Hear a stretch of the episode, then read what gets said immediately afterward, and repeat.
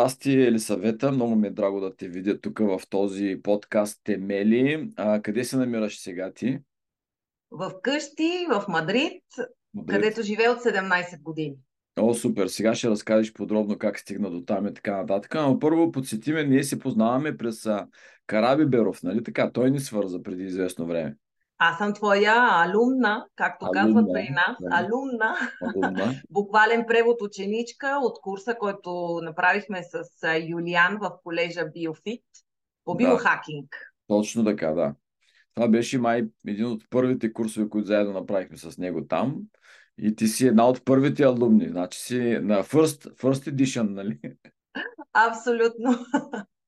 Добре, ами от тогава много сме си приказвали, защото сме нали, колеги. Ти в Мадрид работиш с а, а, доста такива млади хора на а, висока възраст, както се казва. Ще разкажеш за всичко това, ама дай да започнем от, от къде си в България, през каква спортна кариера си минала като а, съвсем малка, как стигна до а, журналистиката, защото нали, знам, че си и журналист и така. Откъдето искаш, оттам започни. Ако искаш от детската градина, както, нали, както казвам аз, трета група в детската градина, какво се случи? Аз съм си отбелязала, тук си имам един, един пиштов, Е, е, съм си е отбелязала. Разбира се, добра ученичка съм. Думичката темели, оттам ще започна. Окей. Защото ми прави много голямо впечатление, че мнозина от българите не знаем какво означава темели. А при мен в моята фамилия е една базова дума, също каквото означава, защото у дома се говореше първо на български и второ на стралжански. Страл- И по... Стралджа е далече от Варна, ма знаеш къде е. Ямбол, между Ямбол и Сливен и Петолъчката. Ключов момент е Петолъчката. Преди беше много активна зона, сега не е толкова, но баща ми е от Стралжа и целият род Шидерски сме оттам. И баща ми като истински шидер, което е произлиза от скалата Сидерит, която помага за производството на желязото, много уважаваше тая твоя думичка, темели. Много се радвам, че я избра за подкаста и въобще, че я напомняш на всички, защото баща ми беше от хората, които поставяше темелите на всичко, освен на собственото си здраве. И вече 10 години сме без него. И съжалявам. затова ми се иска оттам да започна, защото той построи къща, сам си сложи темелите, сам си ги постави, сега живее брат ми в нея. А, направи страхотна градина, сега брат ми се грижи за нея. Прибра се да се грижи за възрастните си родители, които доживяха до 88 години баба ми Елисавета. Той почина на 72. Сравнявам с моите ученици тук, средната възраст на моите ученици тук, защото аз съм учителка на по физическо възпитание на хора над 65 години, буквален превод на моята професия тук. Та средната възраст е 75-80 години Да. и са активни и здрави и с главата си. Та темелите на баща ми не издържаха точно когато най-много му трябваше. И оттам, може би, лека по лека в последните 10 години и особено в последните 5, когато, от когато активно се занимавам с хора над 65, си дадох сметка, че много сме объркани ние. Много сме, сме объркани от, ам, от това време. Това време, в което като в България, като стане човек на 60-65, първо прави банкет, да отпразнува пенсионирането и оттам нататък ляга болен. Все още си спомням братовчеди на баща ми, лели, чичости, които пенсионираха се и легнаха да лежат. Все още има такива хора. Все Да. още от моята рода има хора, които лягат да лежат след като надхвърлят 65. Ако им кажа какво говориш ти, че можем да живеем до 150 години, няма да слезна от... Аз съм най-лудата в нашата фамилия, първо място в класацията, не се смей, сериозно е, няма кой да ме събори оттам, но ако им кажа това, което ти говориш, ще ми връчат купа. Най-луда на земя. Имайки предвид това, връщане назад във времето, споменавайки баща ми Петър Шидерски, от другата страна на монетата е майка ми, Валкана Шидерска. Тя е от а, Сливенско, от едно село, което се казва Биково. Много обичаме биковете, няма особено да ги ядем. Добре. Това е така, в кръга на шегата. Та майка ми е живее от 10 години с нас, точно както баща ми го няма. И е в другата крайност. Нейните темели малко бяха такива, поразклатили се, докато не дойде тук и обърнахме, обърнахме нещата. Примерно, когато дойде преди 10 години, тежеше 75 кг, бидейки на 65 години, и м- височината и 1,62. Сега намаля малко височината. 1,61 е, но тежи 63 кг и през май ще навърши 75 Браво. И да ми е жива и здрава, защото ми гледат двете малки деца. Част ли, е, част ли е от твоите, а, как се казва това, младежи на пределна възраст?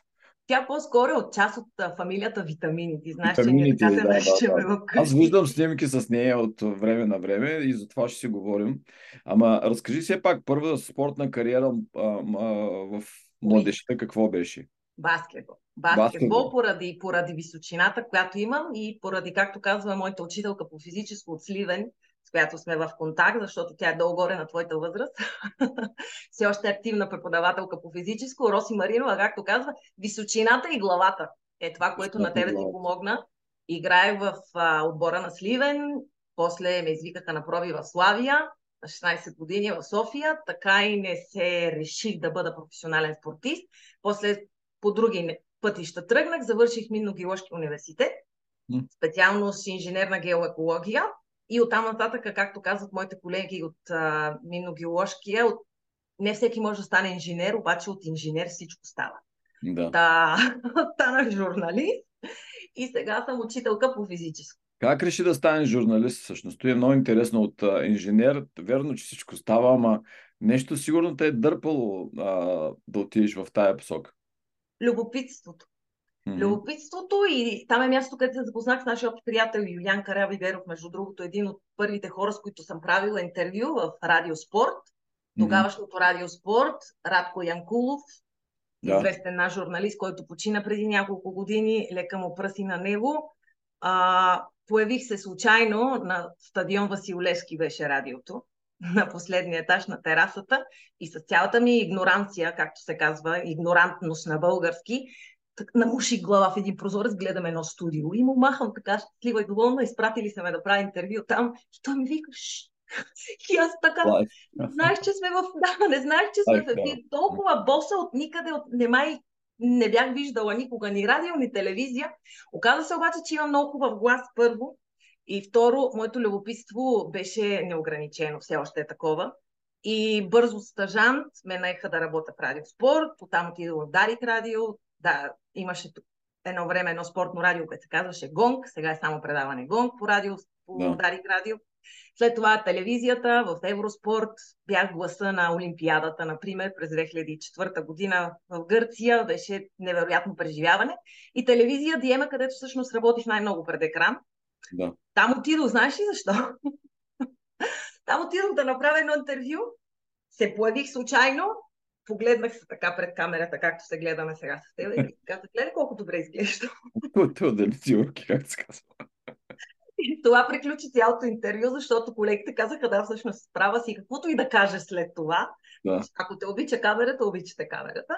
Да. И така изкарах до 2005 година там, докато не се появи Петър и и се влюбих, както в повечето истории, се наложи да избера или оставам в България, имам кариера да. на журналист, на спортен журналист, или се омъжвам и каквото Сабе покажа. Да. Покаже и 17 години вече така. Между другото, запознахме се на 3 март, българския национален празник, и на 3, 8, 11 март ми предложи да се оженим и аз не го мислих много. И август месец, 15 август, кацнах в Мадрид. Без да знам испански. С моя английски тук беше невъзможно. И как научих испански? Пак интересна история, ще ти разказа, защото... Това е голяма стъпка, между другото. Това, което казваш, нали, с кариера бляскава съм сигурен, че ще да бъде да направиш такъв така, нали, отдаване. Наскоро имахме, още не е излязала записа, но Силвена е също алумни. И, и тя така разказва в нейната история. Тя е, е омъжена за националния, а, национален състезател, капитана на Черно море по футбол. И каза, аз по-съзнателно избрах да следвам мъжа си първите години, където отидем по света. И сега в момента тя а, развива собствен бизнес и така нататък. Но има една нали, подчертано, като че ли нали, изисква с сила, според мен, да кажеш, окей, аз сега ще направя тази нали, жертва. То не е жертва, не е точната дума, но ще направя този нали, компромис и ще инвестирам хикс а, нали, време и ресурси в цяло семейство или в тази връзка, защото нали, е ценна и какво ще се случи после, е, нали, аз, ще, аз ще съм дал от, от мен това. Много, много интересен подход ти. Казваш без испански, тръгваш след, след голямата любов, правите семейство в непозната държава. Как се чувстваш и тогава? Зле. Е, първите години, да първите години бяха много зле нещата, защото не можех да се разбирам с хората. Аз съм човек, който обича да общува. И, и за това започнах да чета Вестник Марка. Най-голямата завист, която предизвикваше у мен мъжа ми, беше сутрин, кафе и Вестник Марка. И аз гледам Вестник Марка за хората, които не се интересуват от това. Е най-продавания въобще вестник в Испания. Все още печатното издание излиза на хартия и изпреварва с много политически издания, като е примерно Мундо или да. Ел се казват другите политически м- вестници и вестник Марка се издава в Мадрид. Обикновено се смята за про-реал мадридски вестник, да. докато Мундо Депортиво се издава в Каталуния и се смята за про-барселонийски да. а, вестник. Та благодарение на Вестник Марка започнах да хващам езика и след това тук има много помощи за хора като нас. Безплатен курс за изучаване на испански за чужденци. Ходих два пъти в седмицата и на третия месец учителката ме уволни в кавички. Отдавате се езиците, явно че се отдавате. Да, ясно. Но, да. знаеш какво казвам? Тук много хора питат. Вие българите, вие румънците, обикновено ни объркат българи и румънци тук в Испания, макар че няма нищо общо. Един е латински език, другия е славянски, както и да е. Много лесно научавате чужди езици. Викам, знаете ли коя е най-голямата мотивация? Глад се нарича. Човек като е гладен, трябва да. работи, трябва да знае езика, трябва да се адаптира. Ти си минал по пътя, знаеш много добре. Твоя руски те е спасил. Да. Мен тук ме спаси м- английския, който придружаваше испанския и българския. Започнах да давам уроци по български и на предприемачи, които да. имаха, имаха бизнес в България, строителен бизнес най-вече. Така лека по лека навлязох в едни среди, които изкарах едва две години и тежка работа беше да. работиш с администрация, с седене, 8 часа, не сваляш очилата и казах това, това се приключи. През този период правиш ли някакви, нали, ти си много активна, не мога да си представя, че си се спряла да правиш някакви упражнения в какъвто и да е период, ама тогава помниш ли с какво се занимаваш и от към фитнес страна или?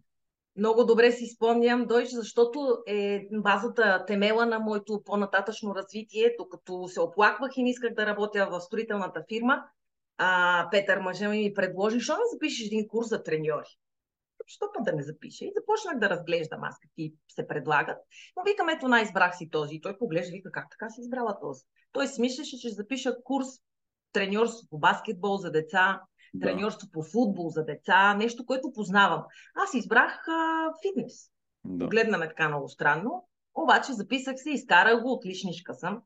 Сещам се за нещо, което си написал ти в а, твоята книга Спя, за курса ти по хранене, нутриционизъм, че преди 10 години беше много модерно да говорим, че трябва да се яде по 6 пъти на ден. Да. Ти не можеш да си представиш колко стрикна бях с това правило защото аз, аз съм учила същото, което си учил ти. И се бях, си бях втълпила, че е толкова важно, сега като поглеждам назад, викам, леле Божичко, Петър Горкички на какво е бил подложен, само защото, когато гледаш от единия, от единия ръкав или от единия клон, нещата винаги изглеждат далеч по-различно и когато се качиш на върха на дървото, гледката е съвсем ясна и на всичкото отгоре ти помага да вървиш напред и аз тогава започнах пилатес в обедната почивка. Тук работното време е отвратително. Ако трябва да работиш в офис, просто забрави да имаш личен живот през седмицата. От 9 до 2, от 2 до 4 или до 5 почивка wow. и от 5 до 8. Значи времето аз им работех до 2 и до 4 имах почивка и го използвах да ходя на близкия фитнес. Правех всичко, което може да си представиш и все още се предлага по фитнесите. Обаче, Разболявах се на всеки 2-3 седмици, килограмите ми бяха далеч над тези, които имам в момента. Непрекъснато бях абонирана да ходя на физиотерапия. Купувах си абонамент за 10 ходения и ги изразходвах така в рамките на два месеца и половина, аз ходех поне 10 пъти. Викам, нещо не функционира, нещо не е както трябва. Бидейки активен човек, хранейки се 6 пъти на ден с хубава храна, нали, много напоителна, питателна. И така лека по лека си дадох сметка, и между другото си дадох сметка, когато Юлиан започна да mm. раздвижва нещата и в България. Коя година беше това? Това беше преди 10 години. Същото 10 на години минаха. А, да. 15 значи някъде, добре. Да. Преди да се роди, точно преди да забремене и да роде първата си дъщеря Маргарита, е, може би, ключовия момент, който направих клик и си дал сметка, че ако искам да бъда майка, първо забременяването беше много трудно. А, почти невъзможно е така от само себе си. Много нерви, много стрес, много излишни килограми, много натрупана а, отрицателна памет, mm-hmm. както телесна, така и емоционална. И започнах да се интересувам от а, альтернативна медицина също. Много ми помогна. Втората ми дъщеря се появи на база на акупунктура, изключително и само на акупунктура, защото я родих над 40 години. Забременяването с нея беше още по-трудно, отколкото с първата. И така се стигна до, до върха на дървото. Завърших колежа, така се запознах с теб. С теб. Аз съм треньор по физическа подготовка, специално с тенис, да бележи. Тенис, да. Много е важно в нашата фамилия. Тенис е много важен. И, и така, и последните 10 години, откак имам децата, м- философията ми за спорт и за здравословен начин на живот, като палачинките, тотално даде обръщане. Така се появиха, появи идеята за витамините. Между другото, подготвила съм ти тук едно, едно нещичко, защото то е, е като ме питаш за неща. Витамина Ето я казва се витамина маги, знам, че се вижда наобратно. Витамина не, не, маги, здравословни поеми за малки и големи. Супер. Това е всъщност първия ни учебник, по който, чрез който си дадох сметка, че нещата трябва да се вършат така, както ам, здравия разум диктува, а не както учебниците. Тази книга я написах докато кърмех Маргарита, първата ми дъщеря, която ще навърши 11 на 4 юли тази година. Заедно с нея тя бебенце и пишем стихотворения, за да се занимаваме, да се забавляваме. Кърмих я две години и два месеца. Малката дъщеря Валентина, която ще навърши сега в края на май 5 години, я кърмих две години и 7 месеца. Това също има голямо значение за всички от тези, които ни слушат, особено дами, които са минали по този път, които те първа ще имат деца или които са на прага на менопаузата или които са преминали менопаузата.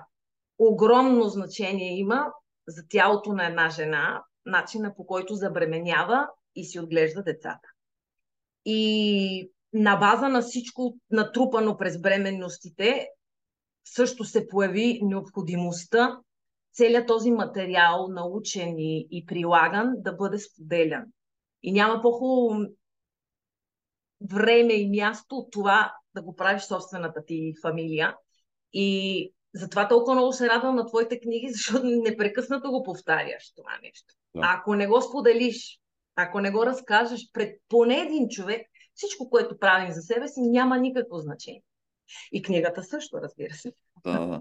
Много е интересно това, което не нали, сега споделяш, особено сигурно за дамите. Аз през годините имам много ам, дами, а, които са започвали с мен преди бременността, по време и след бременността. Т.е. съм наблюдавал а, от различни възрасти на клиентки какво се случва с тялото, с а, емоциите, с нали, мотивация. И няма нищо по-хубаво това да има нали, разбиране в семейството, че минаваш през такива нали, етапи, които а, нали, няма да са няма да са там forever, нали, както се казва, нали? но, но трябва да се нали, разбират и да има особено нали, подкрепа от, от съпруга. Как ти, ти си беше в къщи през тези бременности, така ли? Ами, нещо такова. Mm-hmm. Вкъщи относително, защото майка ми е, майка ми е експортирана. Да. Майка ми дойде да ни помага и това много ми помогна да не бъда изцяло в това пасивното майчинство, като повечето да. жени. Mm-hmm. Аз се върнах на работа, на работа относително, защото давах часове в един близък фитнес клуб. Давах пилатес, каланетика, аеробик, такива неща. И това след четвъртия месец, може би, на, след първото раждане, а второто ще не разбрах кога стана. Даже нямам и статистика за след второто, защото когато имаш второ дете, активностите са съвсем различни, вече нямат нищо общо с първото. Но не съм, не съм представила да, да работя никога, независимо от физическото състояние, в което съм се намирала. Работа не е за пари. Нали? Това трябва да го уточним, защото това е, това е работа, за да, за да поддържаш любопитството живо, за да, да еволюционираш, но в никой случай за пари. Ако трябваше да работя за пари, евентуално си мисля днес, трябваше да се върна в строителната фирма и да продължа с убийственото работно време и седенето пред компютъра. Но това пак е въпрос на личен избор. Пак си спомням една среща с колежка от Биофит колежа на, на Каради Веров, която днес живее в Нью Йорк, има две деца да се живи и здрави и ме попита, ти чувстваш ли се професионално реализирана? И аз така, въпрос, това, това въпрос... въпрос за един милион, нали? Да, точно така. То, и аз това отговорих. И към този въпрос струва много пари да му дадеш отговор. Първо, но ако трябва да ти го дам безплатно, ще ти кажа, че всичко зависи от гледната точка. Професионално реализирана, моята професия преди всичко на този етап от моя живот е да бъда майка. Всичко останало е след това.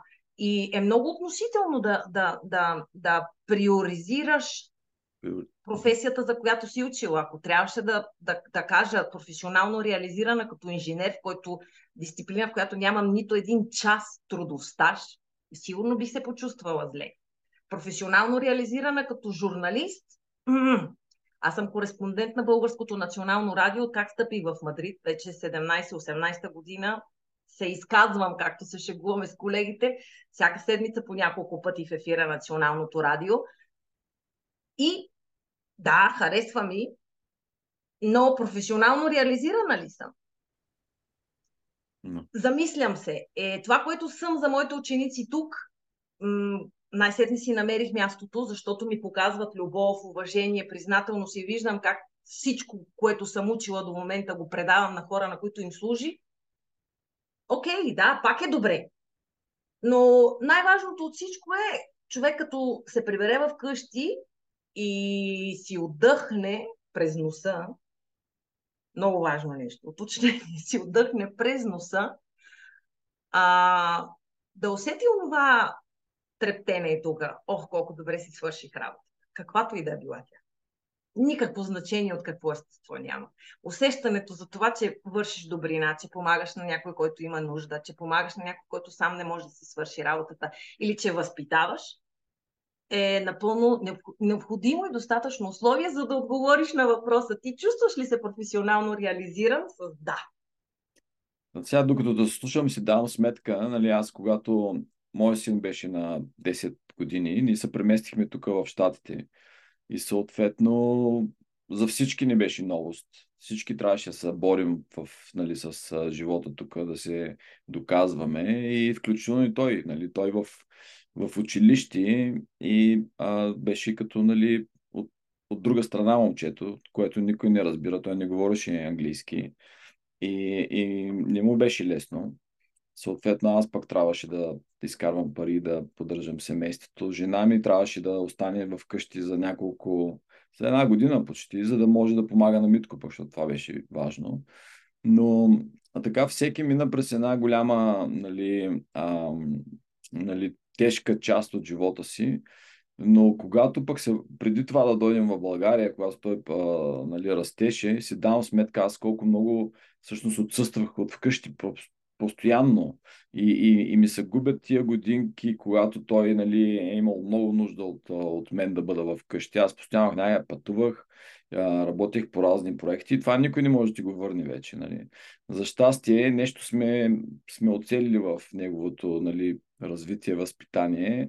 Вече е женен със собствено семейство, има си нали, много добър нали, бизнес и сме си приятелчета. Сега най-хубавото нещо е да, да си млад татко на 55 с а, млад а, нали, приятел сина ти, който е на 30 и си говорим за бизнес, за, а, нали, а, за идеи. Това е нещо, което на теб ти предстои и е страшно хубаво нещо, когато нали, ти нямаш грижата вече за... А, ти като една майка винаги се притесняваш за децата си, но пък изведнъж ти се отваря един хоризонт тези две а, нали, момичета, които растат, ще са ти най-близките приятелки, защото вие и ментално сте заедно, израснали сте толкова много време, споделяте заедно. Сега аз гледам почти всеки ден някакви готини видеа с витамините. Тоест, това е нещо, което ти предстои и то е майндсет, за който нали, ние трябва да се подготвяме, защото тук в Штатите има такъв, а, то дори се нарича синдром на а, а, майките, на които децата им отиват в колеж. Защото по принцип тук децата повече след тази дата не се връщат обратно в същата къща. След колежа той взима квартира, а, намира си работа и край вече той изли, излита от гнездото. Uh, empty nester се казва синдрома, т.е. празното гнездо. И тия а, майки, които до тогава, а, нали, като нормално е, приоритет номер едно да са децата. И когато децата излязат, те изведнъж изпадат в нещо като а, липса на пърпъс, на цел, на, на смисъл. И ако ти не си подготвен, че това ще се случи, че ти имаш смисъл много повече в живота от това да отгледаш едно дете, ти наистина може да имаш един такъв много нисък период в живота. Дори изпада. Ама до това същото дойче, извинявай, че те прекъсвам, а това е същото и с професионалната кариера. Да. В момента, в който на някой не му тръгне м- бизнеса или и професията, по която е загубил или спечелил 5 години в университета, се получава същото. Както и да го наречеш, този синдром е синдрома на здравия мозък. А в, в Испания има обратния проблем на този, който имат майките в Штатите. Защо? Защото тук децата са на 40 години и живеят все още в къщата на майка си, на татко си и няма начин да ги изгониш оттам. А, нямат пари, нямат работа, нямат гаджета, нямат а, мотив да излязат прането пране, готвенето готвене, стаята чиста и живеят. Аз имам ученици, чието деца са на моята възраст и нямат нито ни, никакво желание да излезнат от къщи. Майката с какъв синдром е тогава? Какво да кажем за нея? Такъв филм с Мачо Маконък, дето майка му беше Точно най- така, да, да. Новия да. е, казва се Гадже под найем. Буква, буквален превод. О, да. С а, Сара Джесика Паркър. Така е. Да, е много е ако им слагаме имена на всичките синдроми, направо сме загубени. Да, мисълта ми беше, че нали, ето и този въпрос професионално реализиран ли си и като го а, нали, разгледаш от гледна точка на longevity. Нали, ако ще живеем 150 години, ти трябва да си готов, че в този 150 години ти ще имаш много кариери. Етапи. Утре мога да реша следващите 15 години, аз съм журналист. Нищо не знам. Почвам да уча, да гледам, нали, любопитство, интересно ми е, винаги ми е било интересно. И, и тръгвам и това е кариера, която ти имаш а, времевия ресурс да я случиш. Но ако живееш с а, а, менталитета и майнсета на правя на 65 години банкет и лягам да умирам, защото нали, това е било нали, черешката на тортата, то ще се случи. И това е също окей, okay, нали? но трябва да, нали, нали, моята мисия, аз поне така я виждам, аз няма да карам никой на сила да живее 150 години. Но трябва да знаеш, че имаш този избор. Колкото по-рано го осмислиш, толкова повече време имаш да, ам, да, да приемеш този майндсет. Нали? И Аз мога да ти дам един пример много хубав от последните дни тук, защото при нас завърши втория семестър в училището и децата получават оценките, моите донесоха своите в къщи и аз за да използвам така инерцията, много баби имам с внуци, които трябва да ги гледат по време на вакансията. Ние сме във вакансия, защото при нас предстои Великден, католическия Великден. И реших а, да използвам този момент и да сложа оценки за втория семестър на моите ученици на базата на това, което моите деца носят вкъщи. Получи се страхотно. Две седмици само с това се занимаваме. Там, а, идеята е следната. Ако се справя с координацията на определени упражнения, получавам определени точки и на базата на точките, които получи цялата група, аз поставям една средна оценка. При нас оценките са до 10 по 10 система. И караме си така няколко дни и аз казвам, днес тази група получи еди колко си, днес е другата еди колко си и се оказва, че не може, нито една група не може да стигне до максималните 10 точки. Да, при което аз е уверявам, това е най-високата оценка. Да. Това е шестица при нас в България. И те супер притеснени ни казват, добре, ти като си толкова взискателна към нас, към, към твоите деца, същото ли правиш? Викам, ще ви разкажа случката от последния ден, в който Маргарита, голямата на 11 години, си донесе оценките в къщи, тук ги носят в едно пликче, трябва да ги подпишем и тя влиза с пликчето и ме гледа. И мълчи. Викам, кажи. Кажи. Имам, кажи я така. Имам 10 по физическо. Викам, друго не искам да знам. Е, това. Ключи.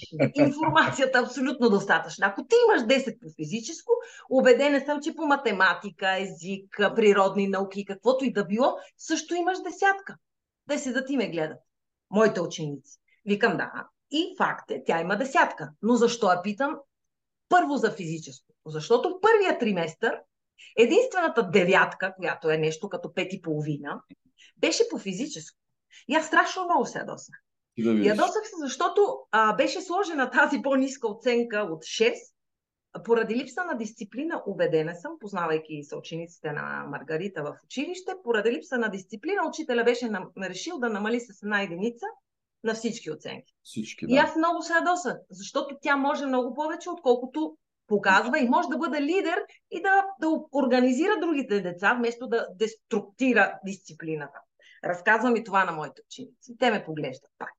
Какво искаш да кажеш? Викам, искам да кажа, че най-високата оценка, която са изкарали до момента вашите съотборници, съотборници 250 криволяво са ми учениците в единия център и още 50 имам в друг център за възрастни хора. Най-високата оценка е самата истина, която изкараха на база на тези упражнения, са най-възрастната група. И имам група, която средната възраст е 90 години, поради причини в нея седим на столове по-голямата част от времето и работим седнали на столове с, с същите инструменти, топки, гуми, тежести, но м- не само защото са възрастни, защото има и болни хора, трябва да седим седнали. Най-добре координиращите, с най-добър ръкъл, да отбележа също, са хората на 90 и повече години. С ръка на сърцето си го казвам. И винаги го казвам и на останалите. И ви ги давам като пример, не за, за да ви пощипна буквален превод на думата, която се използва тук, а за да ви покажа, че се може. Може. И вие ще стигнете 90 и тогава ще се чудите защо си изгубих аз времето от 70 до 90 да правя нещо, което не ми върши никаква работа, каквото е, например, а, гледането на сериали. Тук са много модерни турските сериали, просто не можеш да си представиш колко. И се сяда в 5 часа и се, сяда, и се става от а, дивана в 10 вечерта. Да. Защо загубих това време в безмислено гледане на сериали, след като можех да го оползотворя много по-добре? Да. И говоря за, един, за, един, за една изрезка от възрастни хора в Мадрид, а, активна. Те са активни, защото първо са дошли в центъра за възрастни хора, потърсили се да се запишат на гимнастика. Много от тях ходят на още два поне други часове, които могат да бъдат английски, френски, рисуване, компютри, работа с телефони, градинарство, mindfulness имаме, психолог и подолог. Тоест има голям избор от, от не само от часове, но от услуги в а, Центъра за възрастни хора, които са абсолютно гратис за тях. Те не плащат нито една стотинка. А, и това вече ги слага в графата активни. Но са много малък процент. Представи си 250 в един квартал, който е център-център на Мадрид, тежък център на Мадрид. А, повечето от тях са фенове на Реал Мадрид, съдружници на Реал Мадрид и много десни хора, десно, дясно ориентирани хора, което означава, че по-трудно влиза всяка промяна в, в тая зона. Разкажи за няколко от упражненията, с които ги тестваш. Много ми е интересно. Различните а, групи имат ли различни упражнения? Имаш ли стандартно упражнение за всички, което е? Ако трябва да слагам оценка, да. Когато да. ги пощипвам, да, имам едно упражнение, okay, 75, трябва да... 75, 80 и 90 години. Три, да. три групи имаш, три упражнения сподели по нея. Те са много сигурно. Ще ти кажа едно от тях. Показвам им твоя снимка, като прави стойка на дверца. това като, като заплаха по нея има.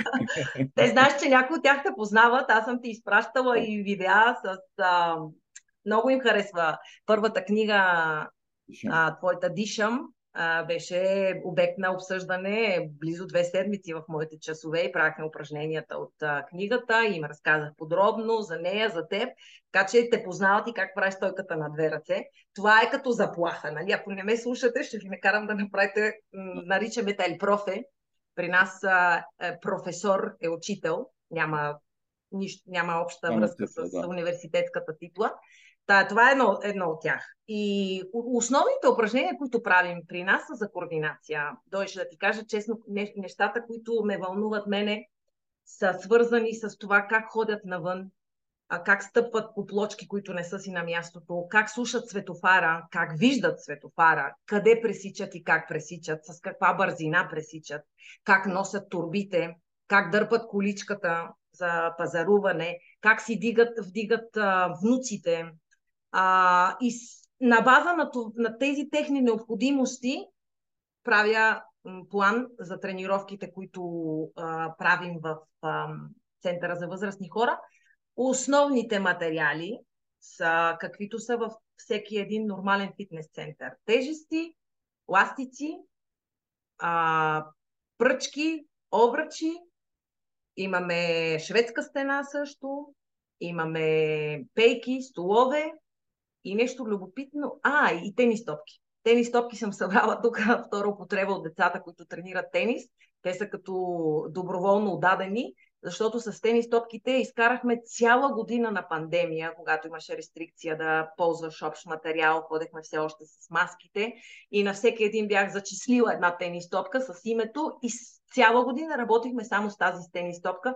Тук при няколко дни имам една учителка, бивша учителка по физическо възпитание и се присети за този период и ми вика, Ели, не мога да повярвам, на базата на какво въображение, на какво количество въображение ни занимава цяла година с една топка и с една гума, гума и бяхме карала да си купят.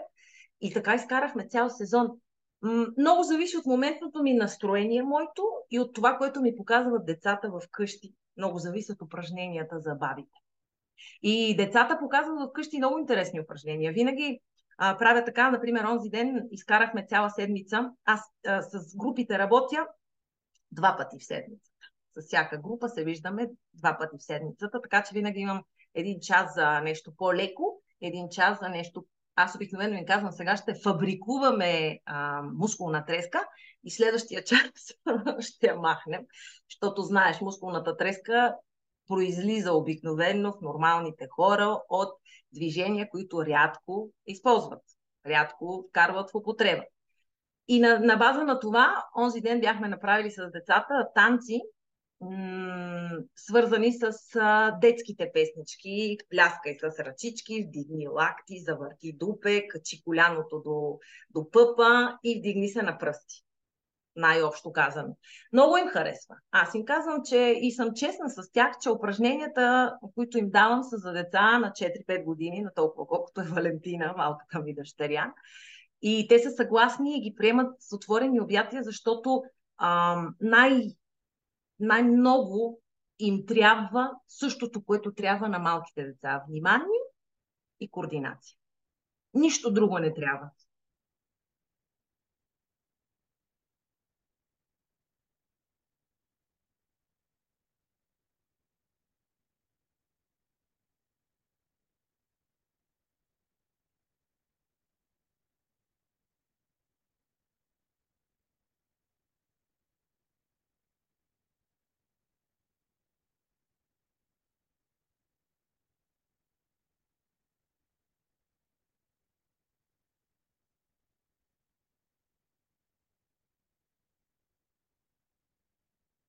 kurzverschließen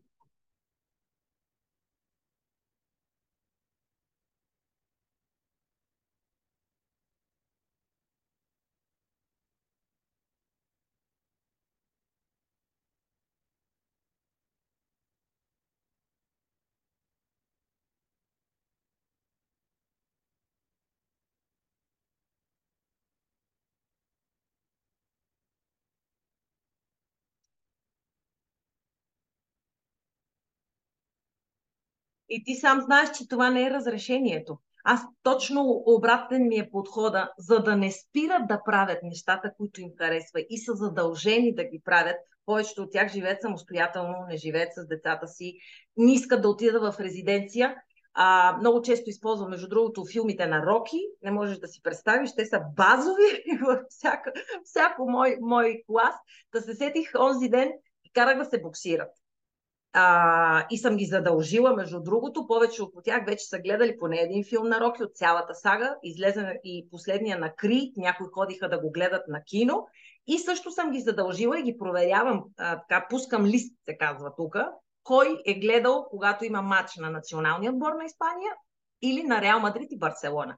Задължени са да гледат 5 минути, да видят как се вади топка, се вкарва топката в игра с ръце, как се изпълняват статичните положения, как се м- удря дуспа, как се вкарва дуспа или не вкарва, се стреля дуспата. И после ги проверявам и ги питам, понеже аз ги гледам мачовете, няма как да не ги гледам, бидейки кореспондент на Националното радио, аз ги знам на Изус и ги проверявам. В тази, тази минута какво стана? После кой вкара гола? И обикновено едно 50-60% от тях най-малко са гледали новините и кратък репортаж от случилото се. И мен ме интересува много, защото после като вземем да правим координация, примерно с боксовите движения, се вижда кой на къде, кой с каква сила. На някои им разрешавам да вземат, примерно, гирички от половин килограм в ръка. На други им разрешавам да вземат гирички от един килограм. Трети се боксират само с тенис топката. Четвърти се боксират без нищо. В смисъл, ако правя всичко за всеки, всичко за всички, няма да се получи. Аз правя всичко за всеки по-отделно. Съобразявам се с възраст, с килограми, с а, менталитет също. И да довърша за боксовата, да боксовия клас и уморени вече тече пот от тях. Поти им се носят си кърпи, хавлиени. Всичко е като в нормален фитнес център. Няма 6-5. И една ми вика, а, една от ученичките ми вика, Ели, можеш ли да ми дадеш телефона на мъжа ти? Ама, защо пък искаш телефона на мъжа ми? Тя вика, за да го се обада и следващия път да ти кажа да не ти пуска филм на Роки. Да е нещо като хубава жена или, а, или невинни години, нещо такова, защото вика ти като гледаш Роки, просто ще не избиеш на другия ден. Нали? Мотивацията е толкова голяма. Много се смяхме, но, но са прави са, от една страна тяхно право е да се оплакват. От друга страна си им казах да не приемам оплакванията. Защото това е също като с децата в къщи. Те имат право да се оплакват и да протестират срещу това да се измият зъбите, но в никакъв случай нямат правото да не ги измият. На база на, на простата, проста математика, дето казвахме едно време в България, функционира както образованието и възпитанието в къщи, така и а, физическата култура за възрастните хора. И между другото, много са впечатлени на тях им разказвам. Аз за всичко си разказвам, както виждаш. Нали? Разказах им за новата ти книга Спя. Сега те първо ще я превеждаме след, ам, след Велик ден. И им разказвам как се обучаваме ние вкъщи с децата. Нашето, нашето училище тук се нарича Килимно училище. Килимно, да. Хрумна ми един ден, след като един приятел от България натовари килима, персийския килим, който едно време произвеждаха в Сливен. Имахме фабрика за персийски килими. Аз всъщност съм родена в Сливен. Нали, с корените в Страужа, обаче съм израснала и съм учила в Сливен. И го домъкна тук, послахме го в хола и изчистихме всички мебели. Сега това, ето ме виждаш, тук съм, аз съм си в хола, има един голям килим и една маса. И телевизор голям няма други телевизори в къщи, имаме един единствен компютър, на който ме виждаш и всеки от нас възрастните има по един телефон. Децата нямат ни таблет, ни мобилни телефони, нямаме други екрани в къщи, никакви. И въпросният клиент се озовава вече в Мадрид и ние седнахме и не станахме от него. С тогава Маргарита беше мъничка, бебенце, оказа се най-удобното място за всякакви видове уроци. Ама каквото си седиш. И един ден така, връщайки назад, четейки приказки за Байганьо, защото България, не, не в България, в Мадрид, успоредно изучаваме както български, така испански, така и английски. Ние сме три лингуе. Много хубав термин тук. Триязични сме, както и да е.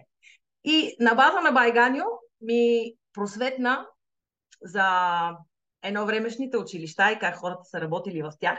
Сетих, че на български се казваха кили, килийни училища. Килийни килии. Да, в килиите на монасите обикновено. Нямало е църкви, имало е нещо средно между манастири и, и културни центрове, да ги наричам днешните. И ми съвпадна играта на думи, от килийно се превърна в килимно, защото буквално сме на килима.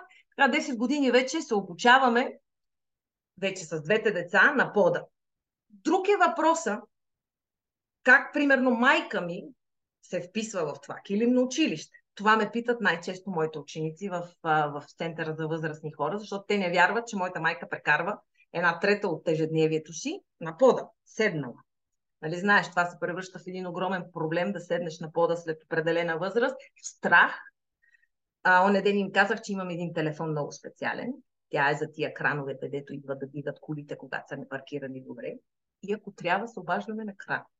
Обаче искам ви всичките седнали на пода. Успокоиха се и правихме упражнение на пода. Та им разказвам, че моята майка няма проблем да седне на, на пода. Нито има проблем да стане от пода. Защото тя не мисли, че това е някакъв проблем. Нали, то е много важно как ще фокусираш а, въпросното действие. Ако не се страхуваш от него и не го приемаш като нещо, което ти не можеш да свършиш, то не е проблем за тебе. Твоята глава не го детектира като такъв и ти става като миенето на зъби. Става ти навик. И това с навиците, затова много харесвам и нещо, което ти препоръчваш, да закачиш навик към, към друг навик.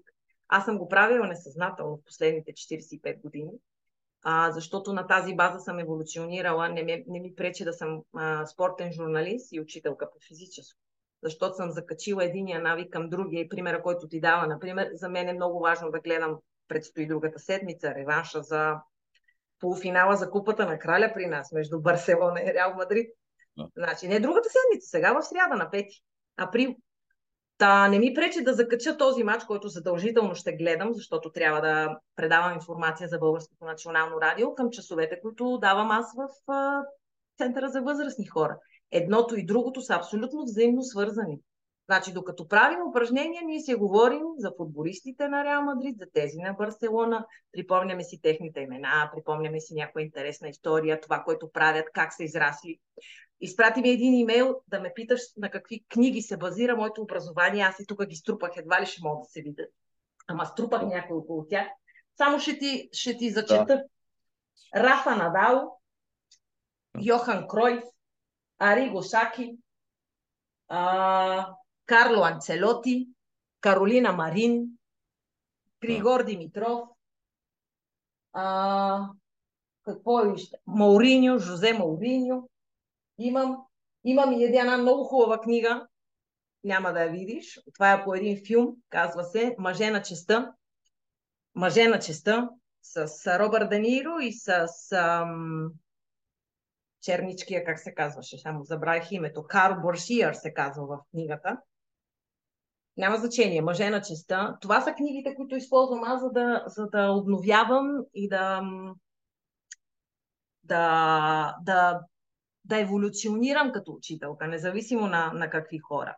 Защото тези хора ще доживеят до 150 години, убедена съм. Защото нямат страха да променят, да, да, да приемат етапите в живота си такива каквито са. Това, че ам, Федерер се отказа от професионалната си кариера на тенисист, а, не означава, че се отказа от това да бъде Федерер. Да. И сега с нов етап, с четири деца подрастващи, ам, не го чуваме и не го виждаме. Това не означава, че той професионално не се развива. Или че Рафа Надал е на път да му се случи същото. Или че Карлос Алкарас сега е този, който изгрява и ще върви напред и ще го гледаме по телевизията, не означава, че е спрял да слуша класическа музика, например. Той всъщност слуша рок и то от хубавия.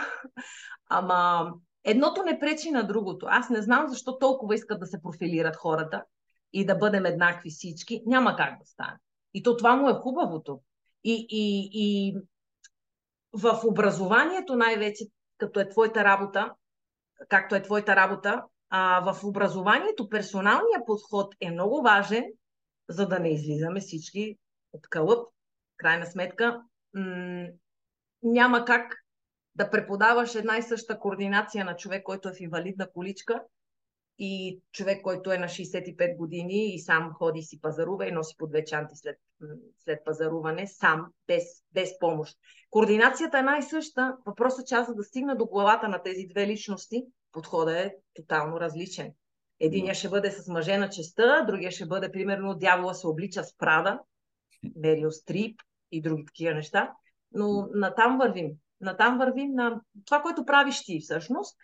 А, само, че всеки може да го направи, ако иска. Сега като те слушам, вчера а, се заиграх за първ път и, и аз с този а, чат GPT, изкуствения интелект, който пише там статии и така нататък. И нали, почвам да му задавам разни въпроси. И единия въпрос беше кои са професиите, които са най-застрашени от а, изкуствения интелект. Нали, изброй ми 10 професии. И после съответно изброй ми 10 професии, които са най-малко застрашени от това.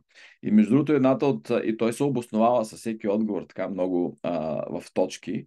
Едната от професиите всъщност беше учител. Защото това, което ти правиш, то изисква една постоянна а, интерпретация на ситуацията и то, и, и то с емпатия, с разбиране, с, а, нали, с а, съчувствие, което аз не виждам скоро това нещо да се появи като, като възможност за изкуствен интелект. Нали? Затова аз винаги казвам на моите, нали, когато имам срещи с хора, които искат да станат персонални треньори или коучове или каквото и да кам, ние имаме страхотно бъдеще пред себе си. От тук нататък хора като нас само ще трябват повече, защото ам, живота става все по-труден от, от гледна точка на бизнес, на решения, на изисквания към нас и те са хардуерни изисквания. Нашия хардуер се натоварва и единственият начин да се грижим за него е с а, нали, професионална помощ понякога или с много добре поставени основи, темели от а, семейството. А това, което виждам аз, за съжаление, маса семействата просто нямат а, възможности, ресурси а, и знания понякога как да помогнат на децата си, така че да бъдат конкурентни в един такъв а, много. Аз ще ти взема само думичката знания. Mm-hmm. Другото го има всяко семейство и всеки нормален човек. Има ресурсите. Няма, как на испански казват, ам, като че ли не иска да рискува защото а, трябва, да, трябва да, да, да се отделиш от много неща, удобни, удобни в кавички неща на днешния живот, за да отдадеш времето необходимо да възпиташ децата си. И по този повод се сетих, че си помисли, мислих си да ти разкажа за нашия учител по тенис, защото е много интересна неговата история и неговата концепция. Не бях чувала за нея, докато не разбрах, че неговата фирма за той има регистрирана академия за часове по тенис, се казва Кайзен. Mm-hmm. Така както го чуваш с К и с Сета. И разказва на децата, тренира и двете деца. Тренира Маргарита на 11 години и Валентина на 5. Три пъти в седмицата минимум. Голямата тренира 4 пъти и е момче на 30 години, навърши ги тази година. Реших да потърся какво означава Кайзен, не бях чувала. И се оказва, че философия източна, разбира се, която проповядва м- развитие в движение. Mm-hmm. О, проповядва, ти го казваш, перформанс, тук при нас се казва биенестар, в България, може би най-точният превод на тази, тази думичка е благосъстояние, защото е добро състояние както на духа, и така и на тялото. Само, че това благосъстояние е постигнато в непрекъснато движение на малки стъпки, да. които м- нямат за цел да те отведат на някъде. Имат за цел да бъдат дадени. И м- се очудих много, че млад мъж като него не само, че е възприел философията, но се сложил името на фирмата си с това име. И си дадох сметка, като го познахме вече цяла година сме с него, след като прекарахме няколко месеца безумно търсене на учител по тенис, който не се адаптираше на нашите изисквания в кавички, на нашата философия в кавички. Мъжа ми даже пусна обява в интернет, че търсим тенис и направи кастинг. Така, но голяма история беше. И когато попаднахме на Алваро, си дадох сметка, че много важно е философиите на, на хората, на които преподаваш или ти преподават, да бъдат поне паралелни. Поне не, не се пресичат, то поне са паралелни, но, но, но противоположни не могат да бъдат. Защото Кайсен може да се сравни с а, философия, например, на, на Тайчи. Една много хубава, хубава практика, пак източна практика на Тайчи или на китайската акупунктура, която свързва меридианите в тялото и те кара да се чувстваш по-добре в зоната на трапецния мускул, лекувайки ти далака. Нещо, да. което ми се случи на мен преди време получих блокиране тук на целите сервикалната част на моето тяло, включително трапезния мускул, зави ми се свят, трябваше да излезна в болнични. Доктора тук съответно ме напълни с лекарства, които влушиха състоянието ми. Изкарах една седмица вкъщи, без да знам на кой свят съм, докато не си казах Елисавета, тя ти по твоя път и доктора по неговия път. Да. И отидох на акупунктура и се оказва, че ми е задръстен далака. И черният дроп афектиран от цялата тази работа и имаше много, като върнах така назад, нали, знаеш лентата, връщаш, връщаш си, да, сметка, че да, предизвикал си го ти сам. И прещипването на меридианите в тялото е направило така, че тялото, бидейки по-разумно от тебе, те информира по начина, по който е чело за необходимо да те информира. Трябва да спреш. За да спреш, блокират ти сервикалните прешлени и ти наистина спираш, буквално. Докато не реадаптираш системата, хардуера, докато не м- изключиш даже и включиш наново, почивка и ам, хармония в главата. За да защото няма друг начин. Защото иначе продължаваме, ние сме като говедата, вървим напред, напред, напред с рогата и падаме мъртви на 72 години, преди да ни е дошло времето. Или живеем до 100, но в а, кондиции, които никой, никое човешко същество не би желало да му се случва. Това е много интересно, защото аз така напоследък особено много си мисля за този. Защо до нас достигат от древността разни нали, знания, които изведнъж науката започва да доказва, че работят. те са работили нали, 4000 години. Да. И изведнъж ние казваме, о, тя науката провери и вече доказа, че това работи.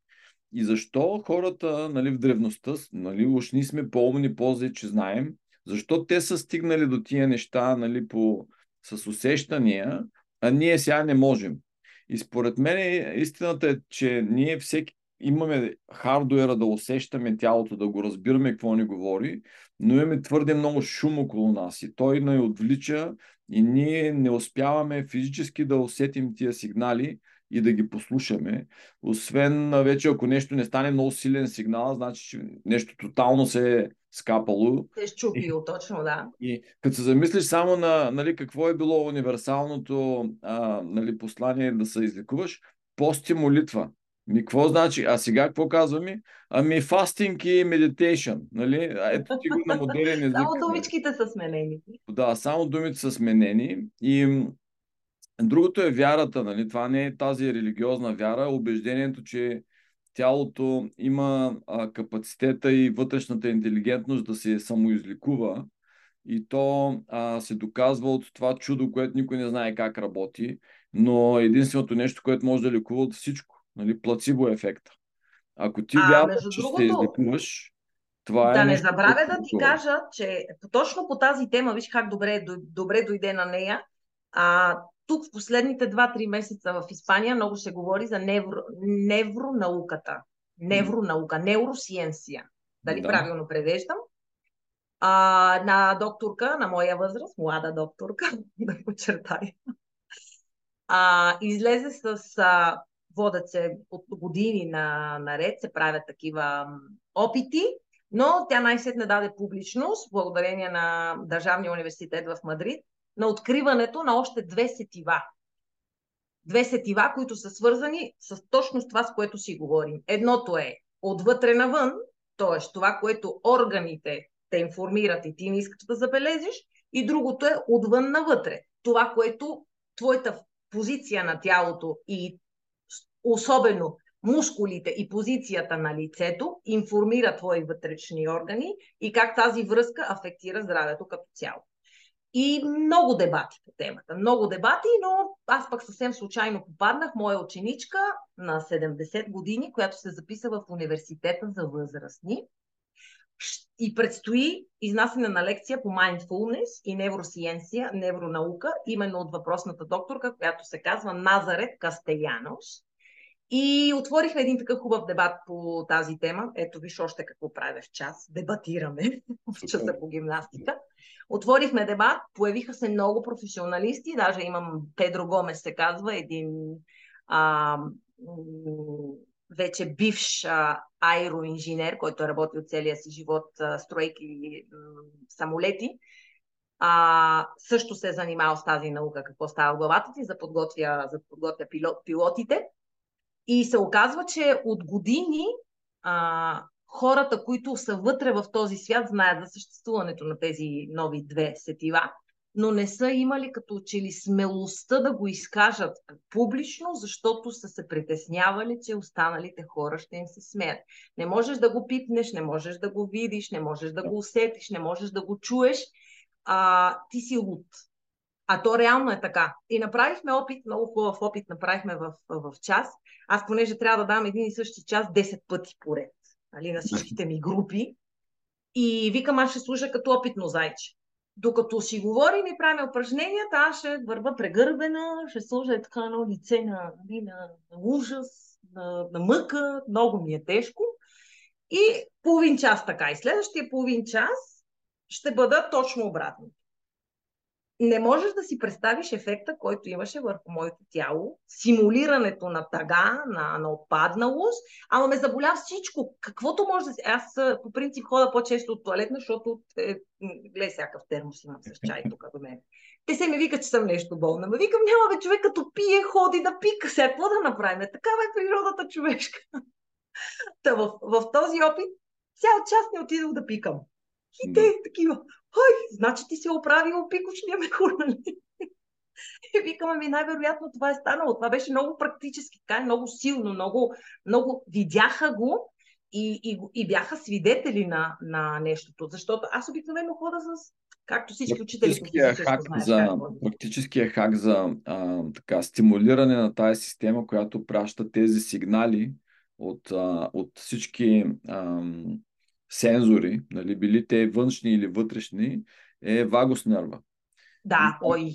Как се Ой, стимулира... не отваря темата за вагус нерва. Как се стимулира вагус нерва? Ами, помните, аз всъщност не помня дали в първия час по, в Биофит колежа говорихме за вагус нерва. Говорихме, говорихме за вагус нерва, разбира се. Да, но ето ти нещо, което, например, научих напоследък тук, е, че а, обонянието силата му първо и второ умението да разпознаваш различни аромати се свързва право пропорционално с а, а, продължителността на живота.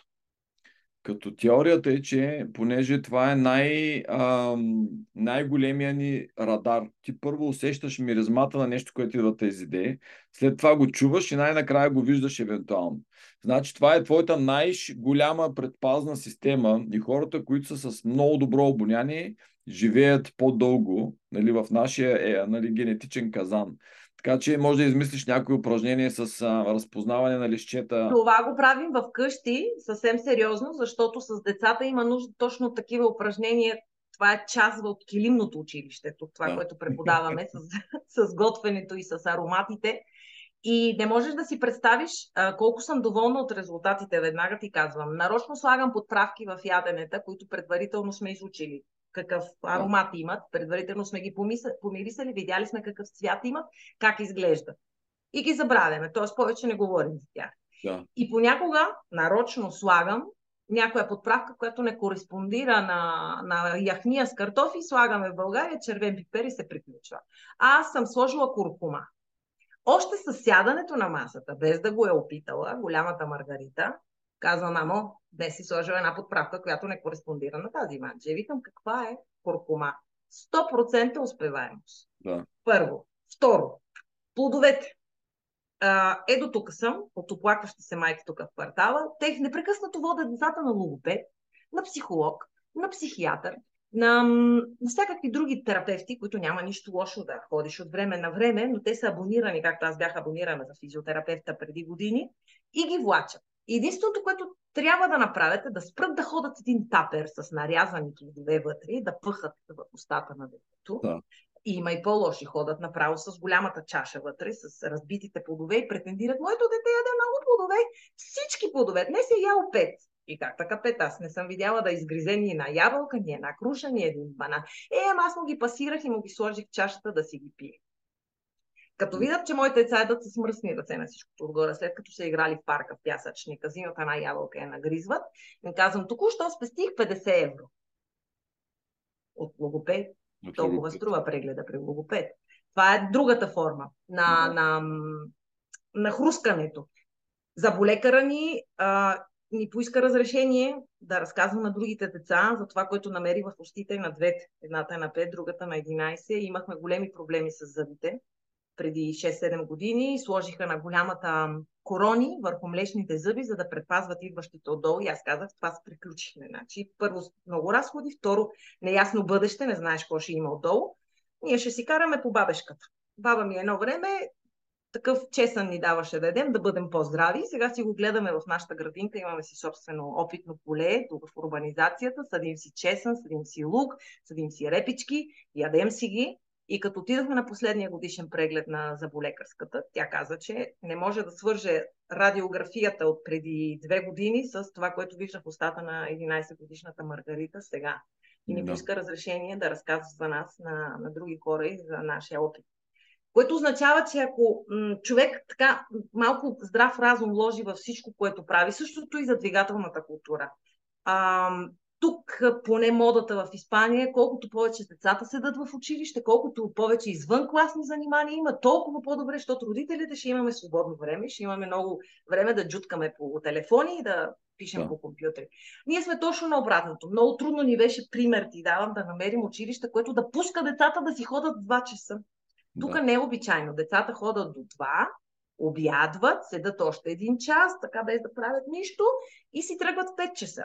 И повечето родители записват след 5 часа един или два часа екстра занимания и ги си ги прибират 7. Значи детето влиза в 8, някои влизат, други влизат в 9 и си тръгва в 7 или в 8 часа от училище. Работен ден. Същия като на родители. И не, че не могат да си го позволят. Ти каза преди малко рекурси. Не е въпрос на економически рекурс това. Въпрос на приоритети е и да осъзнаваш кое е важното и това, което можеш да игнорираш от ежедневието си. Та докато намерим такова училище, прехвърлихме Мадрид, ама буквално. Каза се, че има 10 общо в Мадрид такива училища, които пускат, да, казва се, на обучение, продължително обучение. Другите са на пречупено обучение, т.е. на прекъснато обучение. И едното случайно пък на 15 минути пеш от къщи се намира. Тъй двете деца ходят там и си ги прибираме в 2 часа, обядват си в къщи и в 3 часа са на тенис корта. До 5. Ние ще сложим път... линк, линк към този подкаст, но така приканвам а, зрителите и слушателите да погледнат твоите видеа с витамините. Просто са уникални. Какви упражнения се правят. Килимното училище. Аз всяка сутрин съм с голяма усмивка, като ти гледам на клипчетата. А, наистина е въпрос на приоритети и на желание да си прекараш повече време с децата. Тук американците имат масово по над 3-4 деца и това прави логистична кошмар. Нали, дори само воденето до училища е различни. И много от моите приятели казват, ние ги ограничаваме, че могат да се изберат само два спорта тази година. Защото ако избереш три спорта, става Удължаваш време. родителите да. се комбинират, нали, карат напред-назад, но си е фул-тайм джоб да си майка на 3-4 деца тук, защото разстоянията са големи, а, спорта е с супер много приоритети пред всичко. А, Дойч, ние на това му намерихме цаката. И при нас е така. Да. Ама му намерихме цаката. И знаеш какво правим сега? Ма буквално цаката. Много хубава дума. Също като темели от страушенския. Трябва другия подкаст. намерихме му цаката да бъде. Точно така. Ами, почнахме да организираме интензивни курсове за децата. Mm. Така се научиха да играят баскетбол, така се научиха да плуват това лято, така се научиха да играят тенис, така се учат на английски в момента. Между другото, като приключим проекта с английския, който тече сега по време на Велик ден, ще те го изпрата, защото е базиран на твоите пет книги. Oh. Много интересен, да, да. За здравословните навици и, и кои са те и как могат да бъдат спазвани, ще те го пусна задължително, защото ще се получи добре. Интензивният курс се състои в това. Вместо всяк, всеки след обед да търся занимание на детето, да го лишавам от игра, да го решавам от неговото собствено време на пауза, което mm. то също има нужда да се успокои, да мисли за себе си, да, да рисува, да пее, да тренира блуждащия нерв с оперно пеене също. И оставям да правят каквото си иска, защото блуждащия нерв е нещо много важно. И вкъщи се тренира с оперно пеене или с гаргара. Mm. А, вместо да им махам това време и да им махам време за обучение, ние правим. Сега сме в вакансия. От миналия петък до следващия петък вкъщи идва едно момченце, австралийче, което дава уроци по английски интензивни по 2 часа на ден на голямото дете.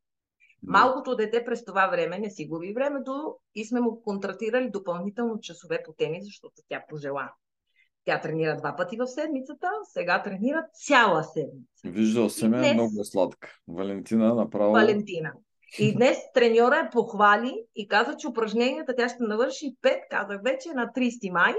Я похвали и каза, че прави упражнения за 6-7 годишни деца и на всичкото отгоре вече е готова и за 8 годишните упражнения за децата на 8 години, което означава, че системата функционира. И двете се научиха да плуват за 20 дни.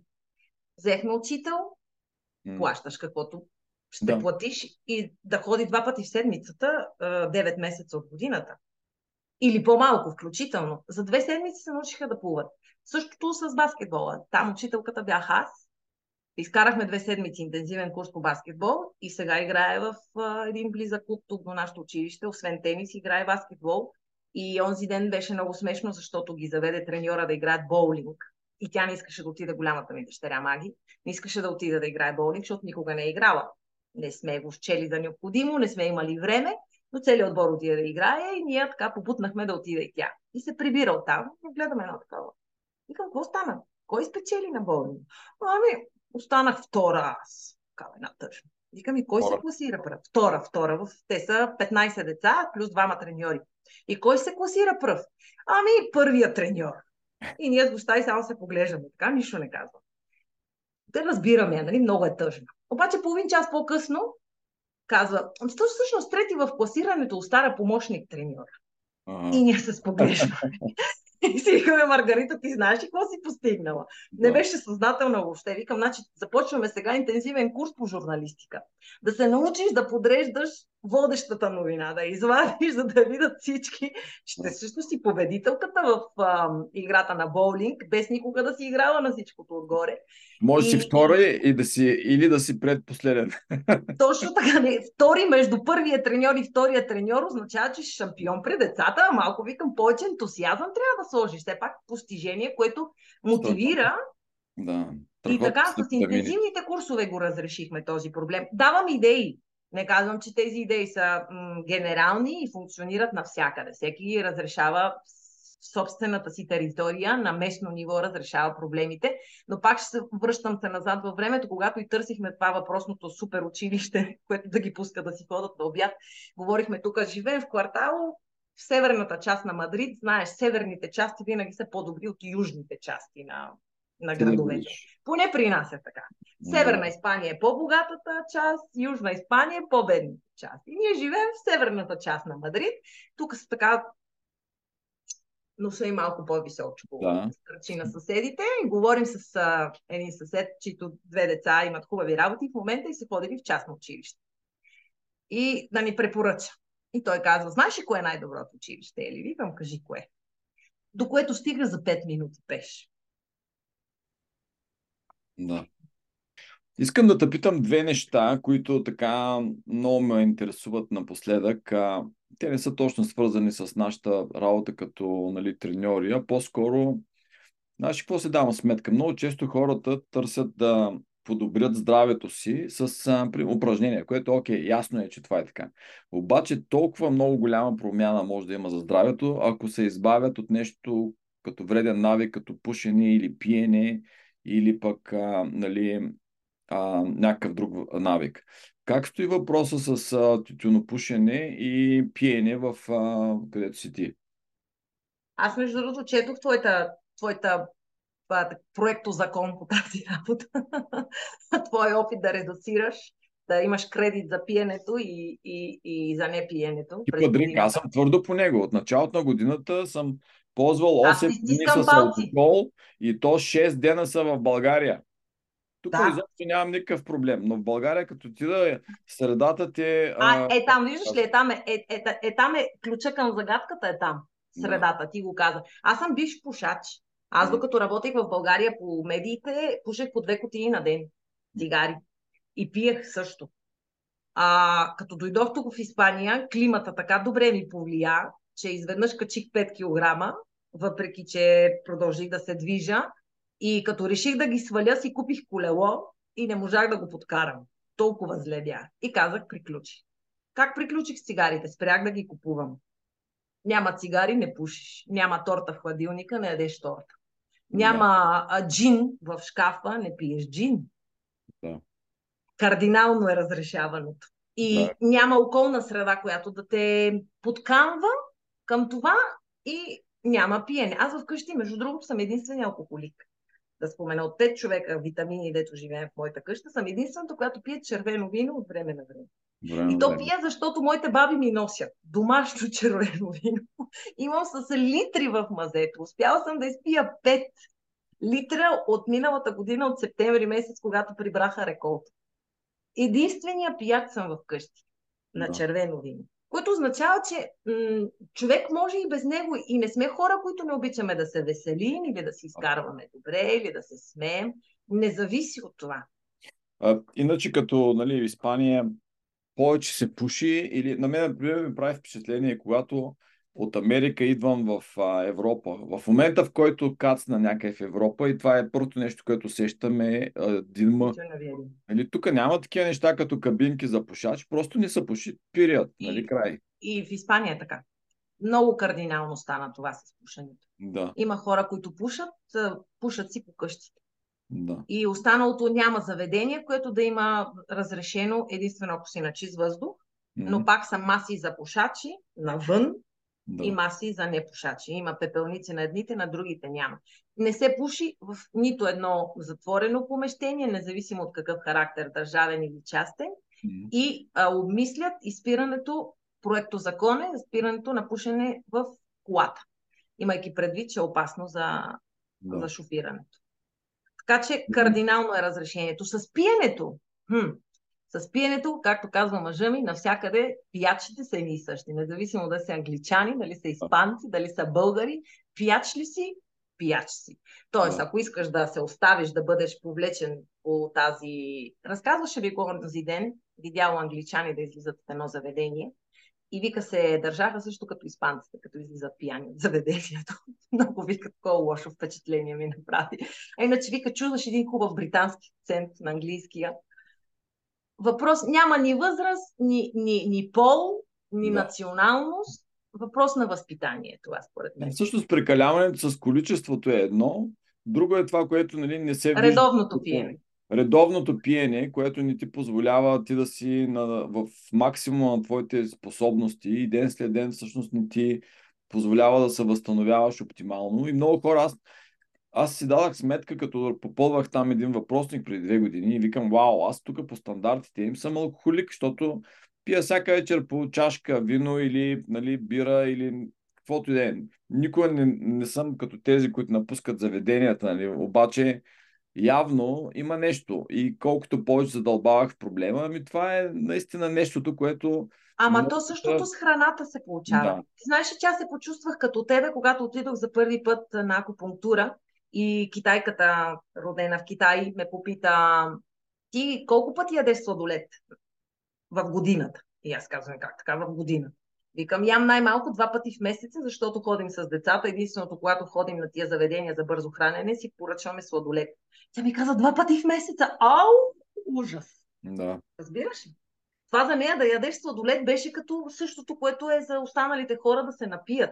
Тя ме прие като съм зависима. Да. Това е зависимост два пъти в месеца. Замразена храна, а, убийство за храносмилателната система. Значи създаваме едни, едни бактерии, които няма храносмилане храна от преди 4 години и все още седи в стомаха. Да. Ако пиеш студено, ядеш замразено, знаеш, та, науката за храненето също еволюционира, както науката за пиенето. така че се надявам се повече хора да си дават сметка, че пиенето не е, не е човешко, човешка необходимост. От чисто физиологична гледна точка. Да. Пиенето го пиеш, защото го има. Както казва брат ми, който произвежда страхотна страуженска ракия. И какво да го правя това грозде? Викам, не ти ли е хрумвало да го направиш, да го бутилираш като гроздов сок? Да. А, Другия проблем, който нали, исках да чуя твоето мнение, защото пък и работиш с такива младежи, е а, самотата като проблем за хората, които са възрастни и нямат много нали, близки роднини около себе си. Защото според мен това е нещо, което нали, е, е нещото, което като говоря за дълголетие, казват, аз не искам да живея дълго, защото нали, какво да правя, като съм сам. Нали. И Мислим си тук с нашия екип за някакво проектче, което можем да помогнем да се облегчи този проблем. Но как според тебе се справят хората от твоите ам, отборчета? Те са в, напреднала възраст. Моята майка, например, повече се оплаква от самота, отколкото от а, нали, болешките си. Ами ние започнахме, ще завършим и така разговора дойч с това, че аз работя в Център за възрастни хора, в който се предлагат над 10 услуги, които да. карат хората да се чувстват част от общност. Да. Това тук е застаряваща нация испанската, също като българската. Средната възраст на жените 86, на мъжете 84, а нивото на ръждаемостта е спаднало до някакви минимални 30%, това, което е било преди 40 години на да. хората на моята възраст. Така че а, а, генерална политика е много голяма мрежа от помощни центрове има, които да обслужват и да помагат на хората да преодоляват този етап от живота си успешно. Да. Кохаусинга е момента на мода. Хора, които се групират да живеят заедно. А, най-лесното и аз това, което виждам като най-печелившо на тукашната политика, отделят се много пари, за съжаление, не за заплати за учителите, защото на, на нас това, което ни плащате като на средностатистически обслужващ персонал, санитарен в болница, например. Тоест, това, че си доцент, не те превръща в добре платен професионалист. Но това е, да кажем, най-малкия проблем парите, които се отделят за, за построяването не, за адаптирането на вече готови центрове и превръщайки ги в центрове за възрастни хора са много. И това е част от политическата програма. Тук при нас също ще има избори, както имаше в България, сега ще има, предстоят избори. Залага се изключително и много на тази част в политическите планове на, на хората, които управляват, независимо дали са десни, леви или централни централно ориентирани партии. И на мен ми прави много хубаво впечатление, че а, не във всяка европейска държава това е така. Пример давам. Всички ползватели на метрото в Мадрид, над 65 години, включително моята майка, която е с а, резидентска карта на граждани на Европейския съюз, пътуват гратис. Mm. Гратис. Доскоро до миналата година плащаха някакви скромни 3 евро за цялата градска мрежа на месец, сега пътуват абсолютно гратис. Сравнение, детето на 11 години плаща 10 евро за своята карта. Mm. Аз плащам в нормални условия 55. В а, сега редуцирани заради войната в Русия ми струва 30 евро карта. Разликата е м- огромна, но това е начин хората да се движат, особено в Мадрид има метро и м- автобуси. Няма друг градски транспорт. Автобусите са адаптирани с падащ свод, с седалки подходящи както за инвалиди, така и за, за хора с бастуни, за бебешки колички, за абсолютно всичко. Това е държавна политика. Самотата.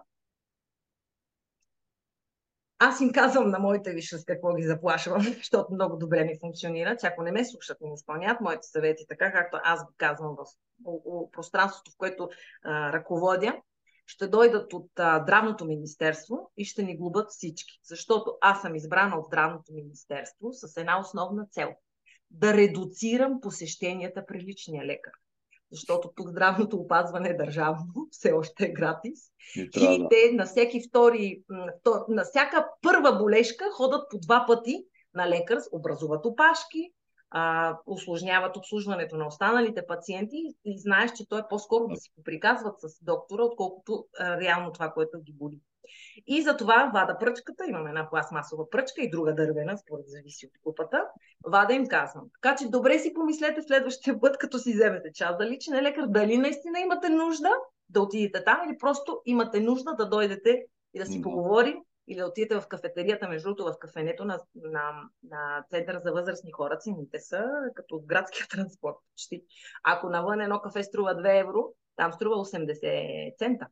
Да. Ами, изглеждаш много щастлива и със сигурност твоите студенти са супер щастливи да те имат. И така, ориентираме се към приключване на, на този подкаст. Той отлетя час и половина просто като, като нищо. А, тези книги, които там си ги наредила, ще ги а, дадеш на Нелина. Тя ще им сложи линк тук отдолу, сигурно. А, нещо, което най-така те си откроява последната година, което си научила в нашия си, нашата сфера, което веднага си почнала да прилагаш към студентите, ако ти идва на ум? Веднага, Кайзен. Това, Кайзен. за което си говорихме. Източника, нашия треньор по тенис. Да. И, и го прилагам от момента, в който проумях какво означава, защото не само за възрастните хора, за всички нас, за деца, за хората на средна възраст, каквито сме ти и аз, и за тези, които са над 65 години, функционира безотказно. Непрекъснато напредване, а то между другото, дай да завършим с това. Да. По-лесно ще го бъде разбрано от филма на Роки. Роки Балбоа. Да. Сещаш ли се? Да. Сина му го пита. Сина му го пита. Ти защо искаш да се върнеш на ринга? Ти вече си пенсионер, няма смисъл да ходиш да се биеш. Доказал си се, каквото имаш си го доказал. И той казва, тук вътре имам едно нещо, което не ми дава покой. Трябва да го извадя. И всъщност той бокса е един спорт, който е, не го превеждам буквално, но бокса е един спорт, който за да спечелиш, първо трябва да се защитиш. Да напреднеш, първо трябва да изтърпиш. За да еволюционираш, първо трябва да минеш през трудност. И никой не ти гарантира, че на финала на пътя няма да е още една голяма трудност. Обаче ти ще си го извървял. Е, тая е базовата, базата на, на всяка една философия, която би трябвало да възпитава хора, космополити, хора, които м- не мислят само за себе си, а искат да помагат и да споделят добрия, положителни опит с другите. Тази философия, нали, аз за първ път я чух, мисля, че от треньора на Майкъл Филпс, той издаде една книга и така я четах и той казваше и да нас, след като видях, че Майкъл е толкова талантлив, за не вика задачата ми беше всяко проблемче, което, нали, а, всяка част от тренировката и изобщо от а, плуването му, да го направя на толкова малко парченце, че да можем да го подобряваме ден след ден след ден. Точно така. За да Точно завърши така. с а, Фелпс, защото той е голям пример, вече е излезе от спорта, за сега не се очаква някой да подобри това, което направи. И сега хобито му било да готви. А, моля ти се, защото той, а вика, аз преди аз слушах едно интервю скоро с него. Аз мразех, вика, да ям. Защото във всяко свободно време мен треньора ми даваше нещо да яма. Без значение какво вика. Аз бях като една печка за хвърляне на калории вътре. По 10 000 калории на ден е ядял Майкъл Фелпс, когато е тренирал. Смятай. И каза, просто мразех да дъвча, вика, да поемам тази уста. И, а сега така с удоволствие вика готвя за семейството си, но ям вика един път на ден. Тоест, виж това тяло как изведнъж иска точно това, което му е нали, вродено. Да ядем, когато сме гладни, разбира да, се. И, а, много а, примери има от хората, които излизат от, а, от професионалния спорт, а, как могат да, да изведнъж да се сринат физически или пък да приемат някаква нали, съвсем друга форма, да приемат, че това тяло изведнъж има друга задача. Да живее дълго време, да отгледа семейство, да се развива в друг план. И това е, нали, пак завършваме с mindfulness за а, дълголетието. И хората, с които ти работиш, са нашите учители за това какво искаме ние да бъдем след години.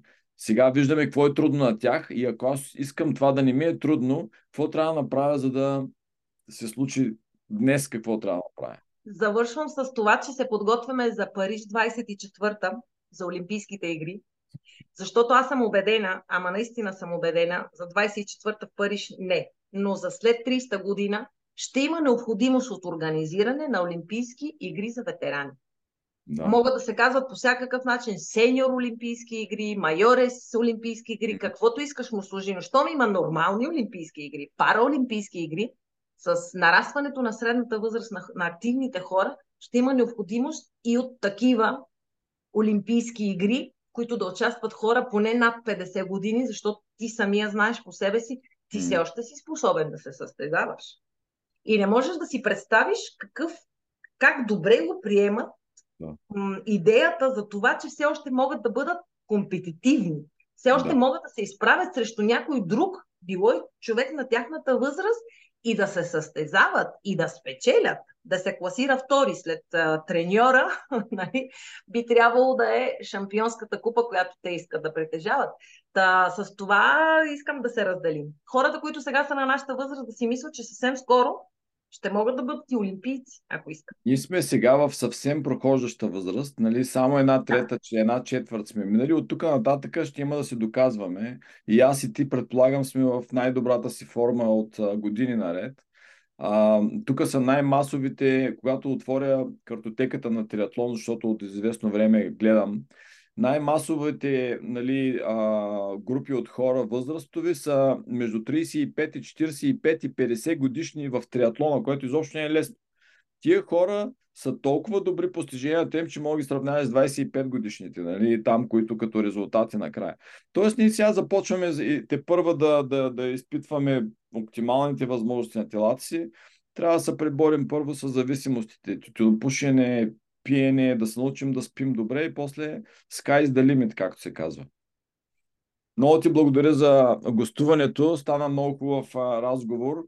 Надявам се Анелина да успее да извади всичките неща, които тук извадихме като линкови отдолу. И много се надявам да ти дойда и на гости в Северен. Записал съм си Мадрид. Много е важно. в Южния положението е различно. Добре, Елизаветка, натискам сега тук стоп. Благодаря ви, че бяхме заедно в още един епизод от Темели подкаст. Надявам се да ви е харесал. Ако е така, можете да ни последвате, а, за да не пропускате следващите епизоди от линковете а, на този екран. Също радваме се винаги да чуем от вас и ако имате идеи за гости и теми, които искаме да обсъдим. До скоро!